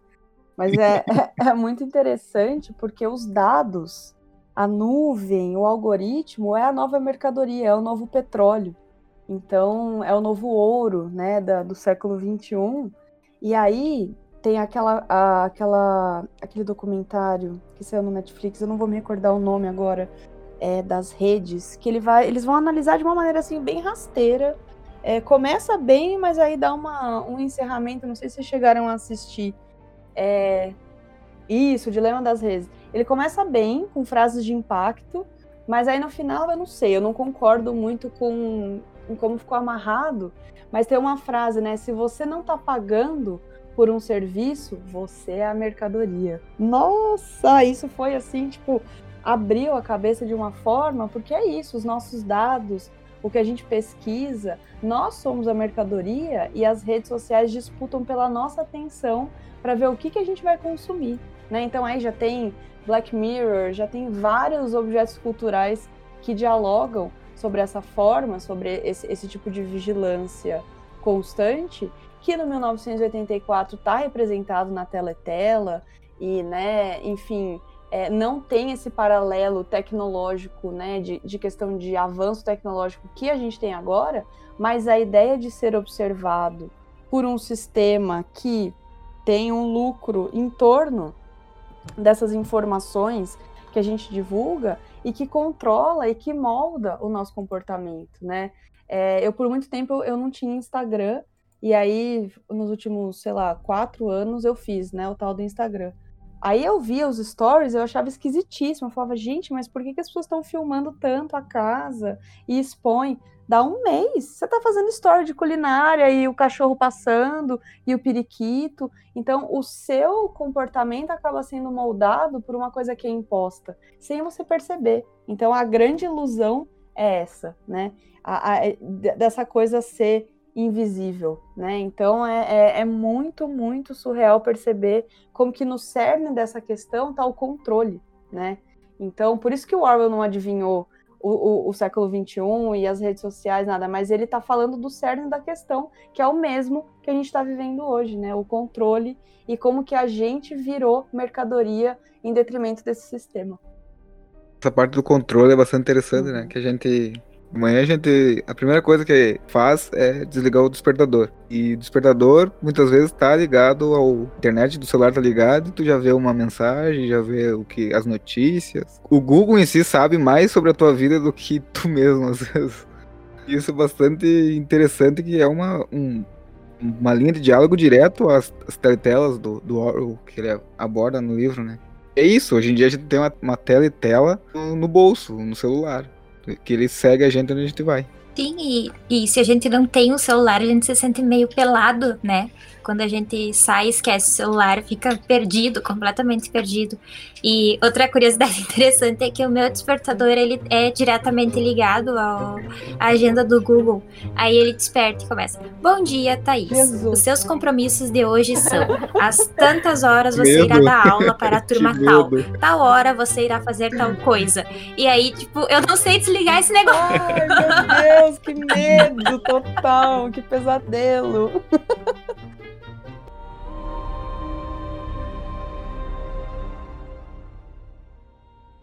É, a terceira pergunta também é da Jéssica Marian. Obrigado, Jéssica. Vivemos em um cenário como no show de Truman. As redes sociais são uma espécie de olho? Ela perguntou. Nossa, gente, esse podcast vai, vai render 3 milhões de dólares. Olha aí a próxima pergunta sensacional.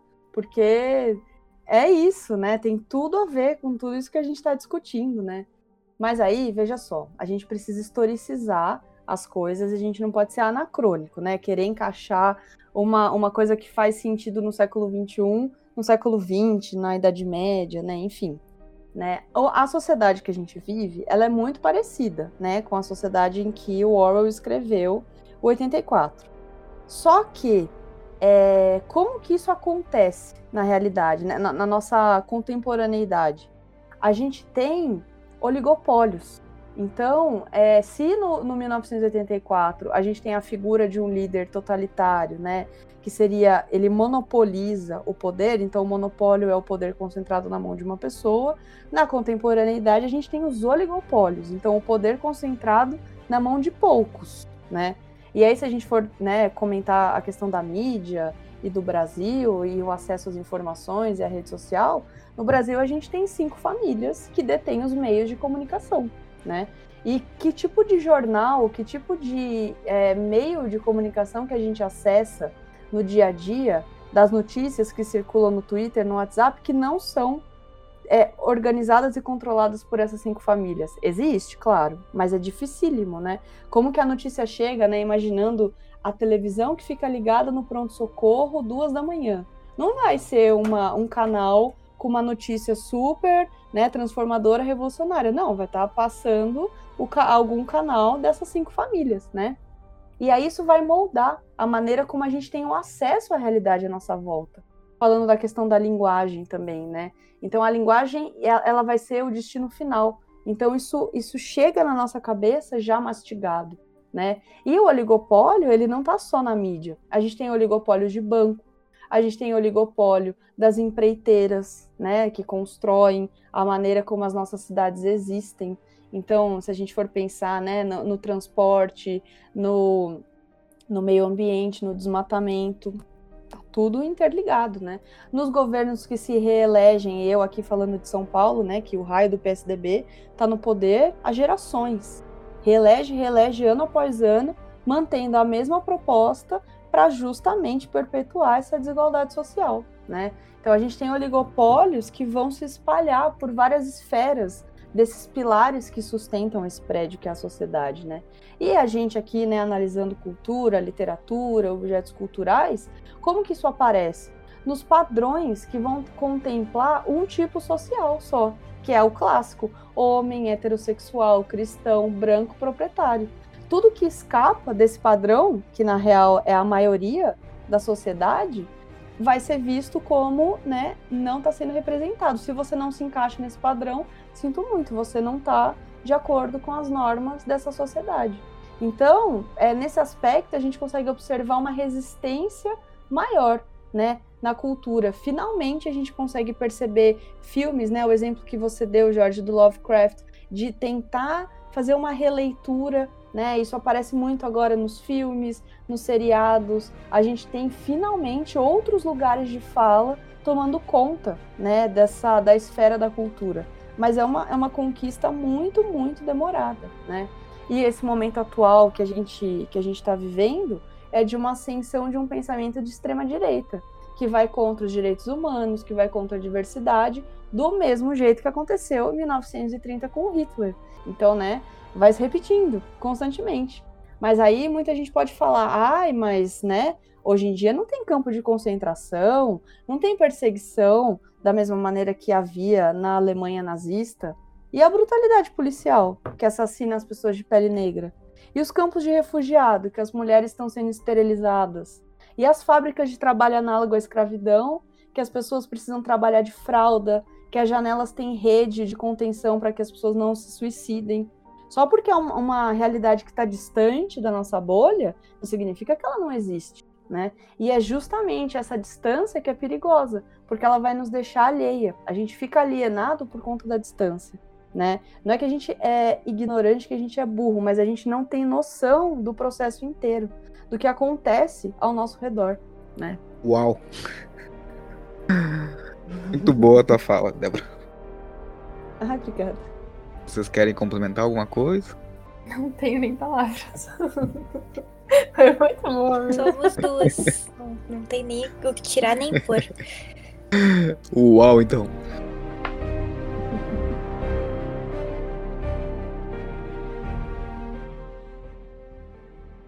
Chegamos no final, na última pergunta. A Larissa Vasconcelos diz: Como Orwell é representado na cultura pop atualmente? Eu penso, uh, além de Big Brother, né, o reality show, que já é óbvio, eu penso em Jogos Vorazes, que é a trilogia escrita por, pela Suzanne Collins. E é uma, um infanto juvenil, eu acho, um, um livro new, new adult, eu acho, não sei em qual categoria se, se encaixa, mas é uma distopia, onde a capital, ela controla 12 distritos e anualmente, cada distrito precisa escolher um menino e uma menina para participar dos Jogos Vorazes, que é basicamente uma espécie de um reality show onde todas as pessoas se matam e uma sobrevive e essa pessoa é a campeã dos Jogos Vorazes. E enquanto isso, é tudo gravado e as pessoas ah, veem essa matança, essa coisa horrível, como se fosse um reality show, assim, um Big Brother da vida. Essa leitura, ela, ela é ótima para iniciar pessoas na leitura. Já, já fica aqui minha indicação. Foi um dos livros que, que me iniciou a leitura, quando eu, sei lá, tinha uns 12 anos, eu acho. Bom, eu uh, percebo, assim, que Orwell, ele, ele é representado uh, em diversas obras juvenis, né? E aí eu vou deixar para Emily falar sobre, que eu acho que ela tem uh, mais propriedade para falar do que eu. Mas também vejo muito em alguns episódios de Black Mirror, né? Uma série que impactou uh, pelo menos impactou a minha bolha de convivência uh, nos últimos anos, né, por trazer assuntos que até então ele, eles estavam meio que sendo ignorados, né? Uh, Black Mirror abriu os nossos olhos para coisas que até então a gente achava muito normal, muito natural e que fez a gente refletir, né, sobre o impacto das redes sociais, sobre o impacto da, do pensamento, né, das nossas ações. Então, acredito que a minha resposta seria o Black Mirror Mirror, mas aí eu deixo para as meninas comentar Nossa, mais sobre. gente, Black Mirror, é isso. Ah, desculpa, continua. E... Não, pode falar, pode falar. Ah, eu, eu ia comentar, né, que o Black Mirror ele é um, um fenômeno assim, né, um objeto cultural fantástico que consegue amarrar tantas e tantas questões, os jogos vorazes também, né? É, essa questão da distopia. E aí eu pensei em alguns exemplos de outros livros e filmes que usam, né, esse recurso literário, né, que é a distopia, que é nada mais é do que você jogar para o futuro, né, uma, uma fazer um distanciamento temporal no futuro, só que de uma maneira negativa. Então a gente tem a distopia, que é o pessimismo, né? Tudo que poderia dar errado nessa sociedade, e a utopia, que também é um distanciamento social, só que com um final é uma sociedade que não existe. Essas duas sociedades, elas não existem. Na distópica tudo vai dar errado, na utópica tudo vai dar certo, né? Então, por exemplo, exemplos de objetos culturais utópicos o Pantera Negra, aquele filme com George Clooney, Tomorrowland, que virou até parque da Disney, aquele filme do Leonardo DiCaprio, A Praia. E aí é muito louco, se a gente for observar os pôsteres, são imagens de personagens olhando para cima, então, né, dessa sociedade idealizada que deu certo, então um olhar para cima de esperança, com o céu azul, né? Então uma fotografia muito peculiar do mundo utópico, né? Então a gente tem aí vários vários objetos culturais interessantes. Ah, era um parque e virou filme, o Tomorrowland. Tá rolando uma colinha aqui fantástica que é isso. Eu queria isso pra minha vida real do meu Black Mirror, tá vendo? É o contrário, perdão. Então virou era parque virou um filme. Mas essa ideia, né, de que é utópico, né? Então, uma sociedade que vai se realizar, ela tem uma potência no futuro de dar certo. E o distópico ao contrário, né? Então a gente tem aí vários várias obras distópicas, tanto literárias quanto cinematográficas, por exemplo, né, numa linha cronológica, o Nós, do Zamiatin, que é acho que do comecinho do século XX, de 1918, se eu não me engano. Depois a gente vai ter o 1984, depois a gente vai ter o Fahrenheit 451, do Bradbury, que é um escritor é, norte-americano. Se vocês não conhecem, é assim, livros que mudaram a vida, sabe? que, porque Fahrenheit 451 é uma sociedade distópica em que era proibido ler livros. Gente, perdão, nós é de 1924, não é de 1918, tá? Lembrei aqui, viu? Não foi a colinha, eu me lembrei. e o Fahrenheit é uma sociedade distópica em que é proibido ler livros. E a polícia, ela vai ser os bombeiros. E os bombeiros entram na casa das pessoas para queimar os livros. E Fahrenheit 451 é a temperatura em que o papel pega fogo. Gente, é de arrepiar. Tem o livro e tem um filme adaptado, né, para o cinema do Truffaut. Então é assim, fantástico, uma distopia maravilhosa. Outro exemplo de distopia muito comum que se compara, né, com o Orwell, o, o Admirável Mundo Novo também, né, um livro fantástico que ele vai brincar, né, com a questão de que o que vai entorpecer a sociedade vai ser o excesso de informação e o excesso de estímulos positivos, né, que tem tudo a ver com o mundo que a gente está vivendo. Outra distopia que está super famosa, o Handmaid's Tale, né, o conto da Aya, da Margaret Atwood, que virou a série, né, fantástica também, que vai misturar a questão de uma ascensão de um governo extremamente religioso, que vai tomar conta dos corpos das mulheres, então a gente vai ter é, um desdobramento, né, totalmente, uma abordagem totalmente diferente. E aí essa tradição, né, dos romances, né, mais assim dos jovens, né, os jogos vorazes, aquele o Maze Runner, que é o menino que fica correndo no labirinto, que é fantástico, e aquele outro também Divergente. Então, né, trazendo essa essa tradição da distopia, né? Um futuro, uma sociedade em que tudo deu errado, dividido em castas, dividido, né, em camadas, cada um pertence a uma sociedade, a uma camada diferente, tem um líder que é preciso combater.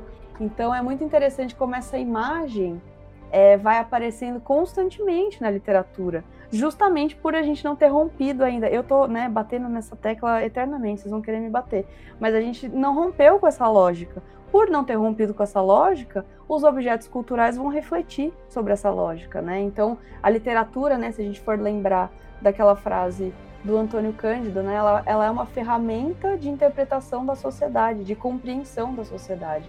Então, é, esses absurdos todos que a gente vive, eles passam a fazer um pouco mais de sentido quando a gente entra em contato com essas obras, né? Androides que Sonham com Ovelhas, do Philip K. Dick, que virou Blade Runner depois, né? Necromancer, do, do William Gibson. Então, assim, a gente tem obras fantásticas para justamente é, entrar nesse ciclo. O mundo é corrompido, isso produz uma literatura e uma arte que reflete sobre isso. Quem lê, quem tem acesso a isso, né, já pensando na problematização da educação, etc., consegue, né, de uma forma, se for uma pessoa honesta, se for uma pessoa responsável, transformar o mundo em que vive justamente por ter tido acesso a esses objetos culturais. Então é um movimento cíclico, né? É um movimento dialético. O texto ele é produzido por um contexto e que ele transforma esse contexto novamente, né? Então é, é muito é muito bacana e é muito viciante entrar em contato com essas obras porque elas abrem a nossa cabeça cada vez mais. É isso? Não queria falar antes? Não, não, da minha parte era só questão de citar, né, que eu me vem na cabeça automaticamente uh, Black Mirror, e aí a Emily falou sobre jogos vorazes, eu me lembrei muito que a própria autora, né, a, a Collins, ela vai trazer uma crítica muito forte que vem desde a escola de Frankfurt, né? Uh, desde a Segunda Guerra Mundial, pós Segunda Guerra, ali em que filósofos alemães vão começar a questionar até que ponto uh, o nosso conhecimento, a nossa, o nosso desenvolvimento tecnológico seria bom, né? E aí, em Jogos Vorazes, a gente vê altas tecnologias, né? Uh, um sistema completamente desigual de distritos, uma alta tecnologia também uh, para capital. E aí eu tô dando vários, alguns spoilers, pequenos spoilers para quem não leu, mas eu super indico que leia os livros também.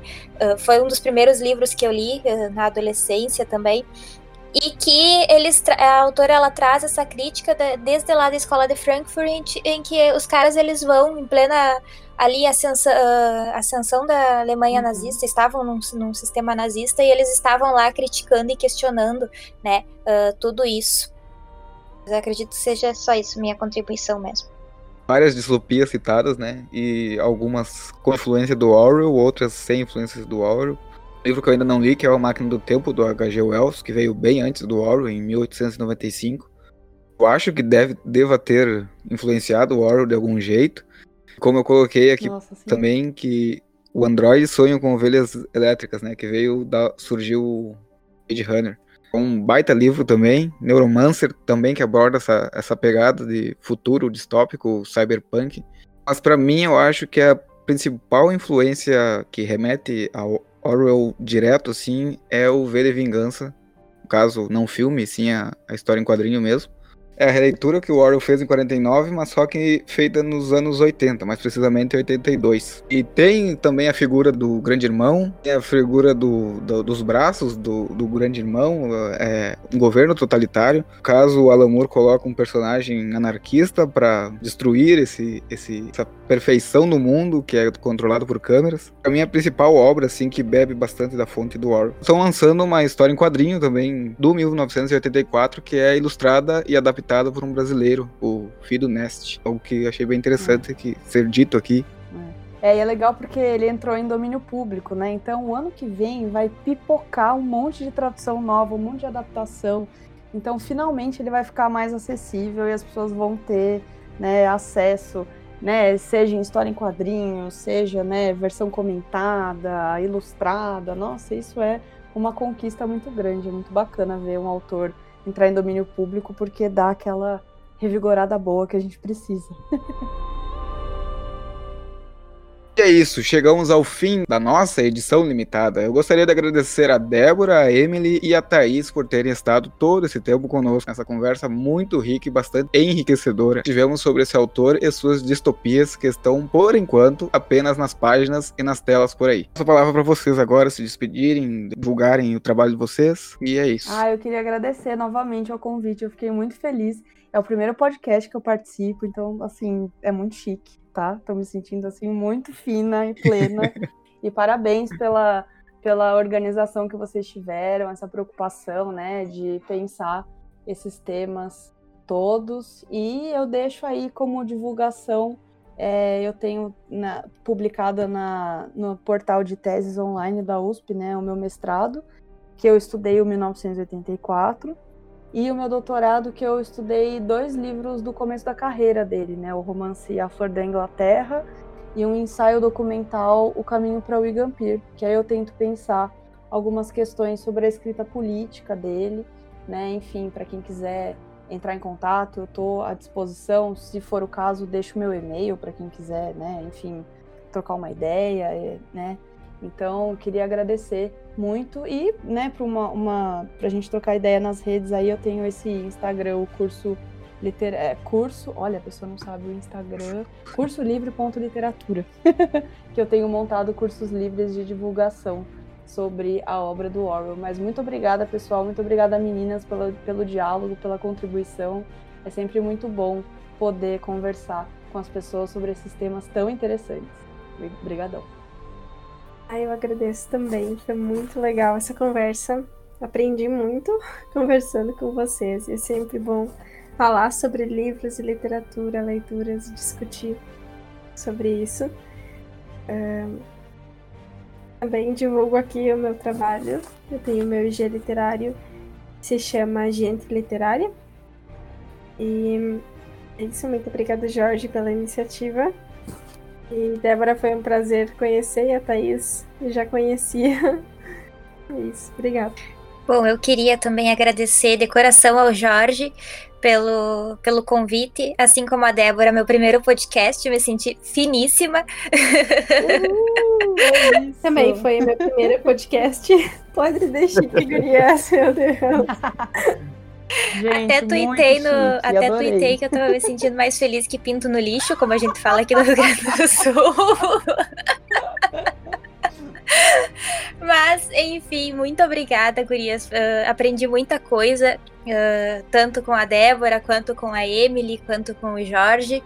Espero que tenham mais edições, né? Uh, surgiram aí diversas ideias de debates também que a gente pode levar para frente, que o Jorge pode levar para frente. E muito obrigado mesmo pelo espaço e pelo, pela oportunidade de conversar com vocês. Não tenho divulgação, porque eu sou uma mera professora que trabalha quase 40 horas semanais, eu não tenho muito tempo para fazer Bom. produção, mas em algum momento eu vou dar início num projeto parecido também. Obrigado, gurias, e até a próxima. Obrigado a quem escutou até aqui e até o próximo episódio do Edição Limitada.